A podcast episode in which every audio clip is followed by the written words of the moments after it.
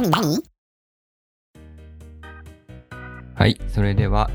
学校の元々の意味のまとめをしたいと思います。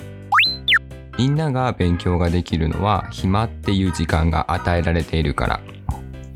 もし学校に行く時間が与えられなかったら、与えられていなかったらどうなると思う？学校に行かないってことだよね。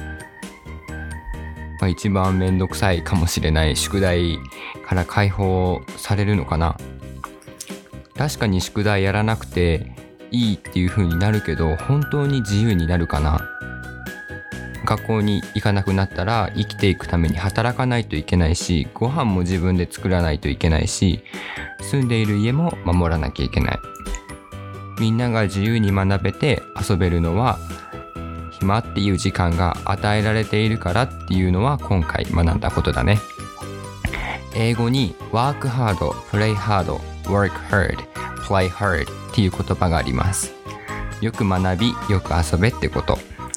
タコ先生は机に座って教科書開いてノートにカキカキするのも学びだけどみんなのねお友達と一緒にお話ししたり外で遊んだりテレビゲームなんかするのも大切な遊びだと思ってます。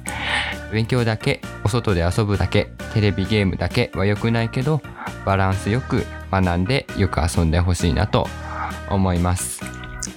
それでは今回は以上です。学んだこと考えたことはみんなのそれぞれの中にあると思います。ぜひこの番組で学んだこと考えたことを番組のインスタグラムや Facebook のダイレクトメッセージホームページのメッセージフォームメールアドレスにお送りください。こんなこと知りたい。ユートピア放送局で取り上げてほしいなーっていうものがあったらそちらもぜひメッセージで送ってください。インスタグラムとフェイスブックのアカウント名はアットマークタコトピア、えーメールアドレスはタコトピアアットマーク Gmail.com 概要欄にも記載があるのでみんなの考えを聞かせてください。